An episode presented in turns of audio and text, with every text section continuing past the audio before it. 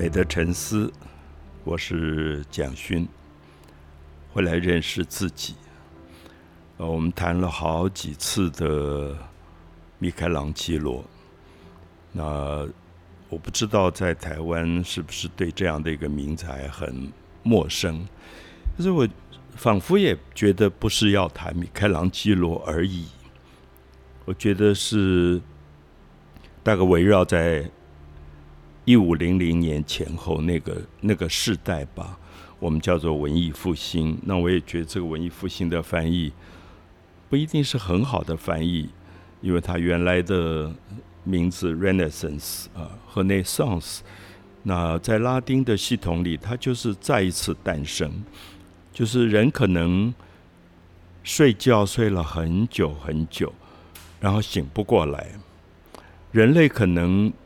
在一个很封闭的环境，太久太久没有思考自己生命的问题，所以等于是在一个沉睡或死亡的状态。那么，这个 Renaissance 就是再一次活过来吧，再一次醒过来，再一次诞生，再一次用你的手摸摸你自己的身体。原来这个身体是真实的，有体温的，有感觉的，有爱恨的。那我觉得文艺复兴要讲的是这样一个东西，所以一个年轻，呃，从小家境也不是很好，就被送去呃石头的工匠那边去打石头的，啊，所以我并没有叫他叫艺术家。我觉得艺术这个字对他来说太遥远了，他就是可能要养活自己去学一个手艺。我不知道大家有没有去过观音山底下，你知道有很多。在敲石头的工人，他是帮人家做墓碑或者做龙柱。我想米开朗基罗早年十几岁，他就是在做这个工作，灰头土脸，每天在打石头。那慢慢他就会有一些能力，可以把一个石头雕成一个人的形象。好，慢慢他就开始感觉，我如如何要赋予一个冰冷的、沉重的石头里面有。人的生命，所以我们在介绍他的撇塔啊，就是耶稣被钉十字架死掉了，然后他的尸体、他的肉体从十字架上放下来，然后他的母亲来看他，一个母亲看孩子身上的尸体，你可以想象那是多么悲痛的事啊！所以撇塔这个字就是讲悲痛。就是那个圣母嚎啕痛哭，我相信，如果你在一个摩托车的现场看到一个二十岁的年轻人身身体被撞到全身都是伤口，我想母亲大概在那个时候也就是痛哭失声。所以我常常觉得，如果你去看呃西方艺术里最伟大的皮塔，其实可以用这个心情去感觉，就是。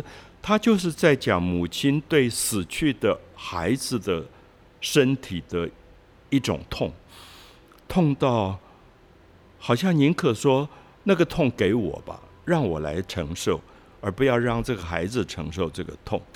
那我们说他二十三岁曾经做过非常非常完美，让世界几百年来大家都震惊的最美丽的作品，就是现在在梵蒂冈的这一件。圣母痛子像啊，悲痛像。那我记得我上一次有讲过，不知道大家记不记得？我说，如果一个艺术家二十三岁就做出了全世界认为伟大的杰作，接下来你要怎么办？我觉得太早的成名，太早被别人肯定，是多么悲惨的一件事。因为你接下来你一定要否定自己。所以我一再举例说，如果我今天是世界奥运短跑一百米百米的世界冠军，那下一个奥运我要怎么办？因为我的敌人就是我自己。我觉得大家可以用这样的心情去思考：二十三岁的米开朗基罗，后来一直活到八十九岁，他要怎么办？他接下来要做什么？如果他一直重复二十三岁做的这么完美的精雕细凿的作品，我想一点意思都没有，因为他在重复自己。艺术里是没有重复这件事的。所以我们看到后来三十岁以前，他做了大卫像，他把他非常女性的温柔的特质变成非常阳刚的男性的特质，好像一个变性的过程一样。我们都很难了解一个艺术家怎么会同时有这么女性的温柔，同时有这么男性的勇猛。好，接下来他还要再突破。我觉得，在他四十岁、五十岁的时候，他就在思考什么叫做雕刻。雕刻只是把石头里面雕出一个人的形象吗？还是说雕刻可以说类似像哲学一样伟大的话？所以他曾经替梅第奇家族设计家族的陵墓啊，就是坟墓。那他就做了一个梅第奇家族的一个人的像，就劳伦索劳伦索的像。可是他在像的底下做了晨昏，就是早晨跟黄昏。好，我现在如果跟各位朋友说，请你画一张画。那你会问我说：“我要画什么？苹果呢，还是人像呢？”我说：“不是，你画一个早晨，不是画早晨的照片，是画一个早上的光。那或者说，你可不可以画一个黄昏？不是画晚霞，是画黄昏的光。所以大家知道，米开朗基罗在这个陵墓里面，他要做的是时间，就左边是清晨的光。”右边是黄昏的光，他要说明这个人是活在时间当中，去感受清晨到黄昏时间变化里一个身体从青春到老年的过程。我们每个人都经历了青春跟老年，其实我们每一个人也都在经历时间。没有一个人在自己的身上曾经让时间固定不做不动。我们的身体一定是在一个慢慢变化的过程，从诞生那一刻就开始。所以，我想法国的哲学家沙特就说，死亡并没有那么遥远。他说，一个婴儿诞生，他已经一步一步在靠近死亡。那这是对死亡的哲学性的解释。所以，今天即使我在这个年龄，我也觉得啊，死亡好远，还很远。其实都不远。因为死亡就是我讲话的当下，我已经更靠近他一点。我一讲话，又更靠近他一点。就是死亡是越来越靠近的一个东西。米开朗基罗已经感觉到时间是这样子，不断的在逼迫我们衰老的一个过程，只是我们自己没有意识到。所以他用他的雕像，在五十岁左右的时候。说了很多关于哲学上的话，然后到六十岁，他去画《最后的审判》。啊，我们前面也提过，说他是一个雕刻家，可是当时他在西斯汀教堂画了很多壁画。那《最后的审判》是说，所有死去的人，有一天在宗教的信仰当中会重新复活，然后重新接受一次审判。那比较轻盈的灵魂会飞到天上去，有很多的罪恶的沉重的身体会坠落到地狱去。所以米开朗基罗画了好大一张壁画，壁画里就是有的身体在往上飞，有的身体在往往下降。那在这个升跟降之间，在这个浮跟沉之间，米开朗基罗把他自己画在里面，他好像不上不下。他在思考，他到底是会往上飞，还是往下坠落？如同我自己在年轻的时候信基天主教灵洗的时候，我也在想，我的身体会往上飞，还是往下降？其实我非常受米开朗基罗影响，我也觉得，任何一个生命都是在圣洁跟沉沦之间。我们身上有非常圣洁的东西，有时候我觉得我可以把生命牺牲，为我爱的人牺牲。非常圣洁，有时候我也觉得我非常的沉沦，非常的罪恶，好像纠缠在欲望当中，根本无法自拔。我觉得这都是真实的我，所以米开朗基罗觉得，过去把人一分为二，说这个人是圣人，那个人是罪恶的人。他说，他认为是不对的。他把他自己放在中间的意思是说，他永远在臣服之间。我们知道，我们听过一个宗教里非常有名的故事，就是有一个人，他生前很坏很坏，啊，老是对别人不好，所以他就死了以后就被罚下地狱。可是。很奇怪，最后审判的时候觉得说，好像他一生当中曾经做过一个好事。那大审判官大家就讨论讨论说，哪一件好事呢？说他有一次看到路边有一个乞丐快饿死了，他就觉得说太可怜了，他就丢了一个大葱给他。他们说他那个时候有善念，有一种慈悲，啊，施舍了一根大葱，所以他们说好吧，那就让他上天堂。所以。上帝就从天堂垂下了那根葱，让他抓着葱上去。可是当他上去的时候，地狱旁边有很多的犯罪的人，很多的鬼都来抢那个葱。有一个就抢那个葱，跟他一起要升上去，然后他就很生气，就打那些人说：“这个葱是我的。”他刚刚讲完，那个葱就断了，然后他又掉到地狱里去。我觉得宗教里有些故事非常动人，就是。我们永远不知道我们在下一秒钟会是圣洁的还是罪恶的。就他觉得那个葱是他曾经圣洁的原因，可当他一自私到那个葱就是他的时候，那个葱就断了。所以我想这是米开朗基罗可能一直在思考的问题。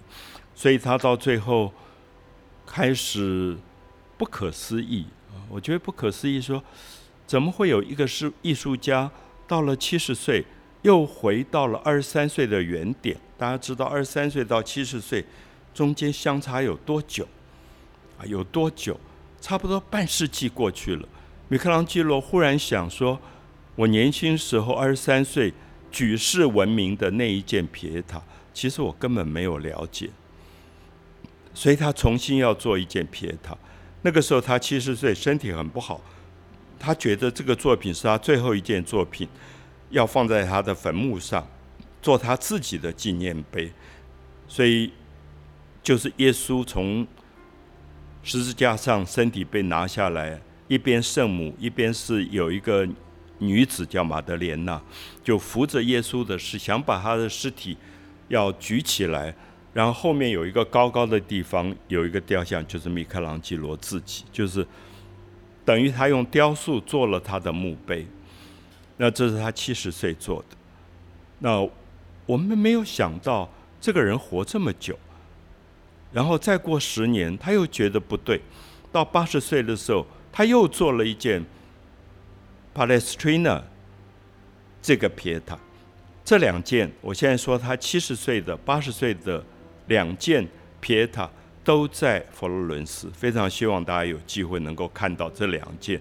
你可以了解一个艺术家在长达半世纪以上如何思考年轻时候做过的一个作品啊，有点像我自己觉得啊，我三十岁写过一首诗叫《愿》，我能不能重新去诠释它？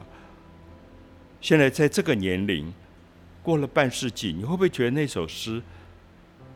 可以用另外一个方法来改写，所以他做了两件的皮塔，然后更精彩的是，他觉得都不对，他又在荣达尼尼这个宫殿里做了真正最后一件，我们叫呃荣达尼尼皮耶塔啊，隆达尼尼皮耶塔。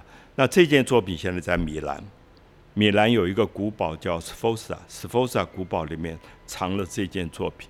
所以我一直很希望所有的朋友有这个福气，看一下米开朗基罗二十三岁在罗马的这一件，然后再有机会看他接近九十岁，他一直到去世以前还在做的隆达尼尼皮耶塔在米兰，刚好在意大利的南边跟北边，跨越着他生命的六十几年的岁月。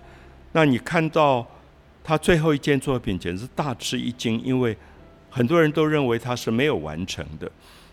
的确，我们觉得他在思考皮塔应该怎么做，所以他做了，比如说圣母的脸有两个，就是圣母很想把他的儿子死去的尸体努力的拉起来，好像一个母亲在车祸的现场拉起那个骑摩托车撞死的儿子的尸体，跟他大声的说：“你站起来，你站起来，你不准死。”我想母亲在儿子死亡的时候，常常会有这种。几乎非理性的一种命令，然后耶稣的身体靠在圣母的身上，然后圣母有一个脸努力的贴近耶稣的脸颊，好像要把自己的生命全部给儿子。可是另外有一个脸是转开的，好像不忍心看，哎，这是我儿子吗？怎么会在车祸现场被撞得这样子乱七八糟的？那钉在十字架上面三天以后拿下来的耶稣的尸体，当然是一个遍体鳞伤的尸体，所以圣母不忍心看，所以就出现了两张脸。所以很多人说这件作品没有完成，说他还在思考到底要留下哪一个脸。可是我在现场看了好几次，我在想有没有可能两个脸都留下来？就是当我在我母亲过世的时候，我在旁边。我忽然觉得我有两个脸，一个脸是我努力的贴近我母亲的脸的那个愿望，另外一个是我转头不忍心看的，因为她呼吸停止了，他心脏停止，所以我觉得我当时有两个我，而这两个我米开朗基罗都表现在他临终之前八十九岁做的最后一件荣达尼尼别塔。那我想这是非常非常希望。朋友们有机会，如果在米兰去斯福萨古堡看这件作品的时候，能够重新思考米开朗基罗这一位伟大艺术家的最后一件作品。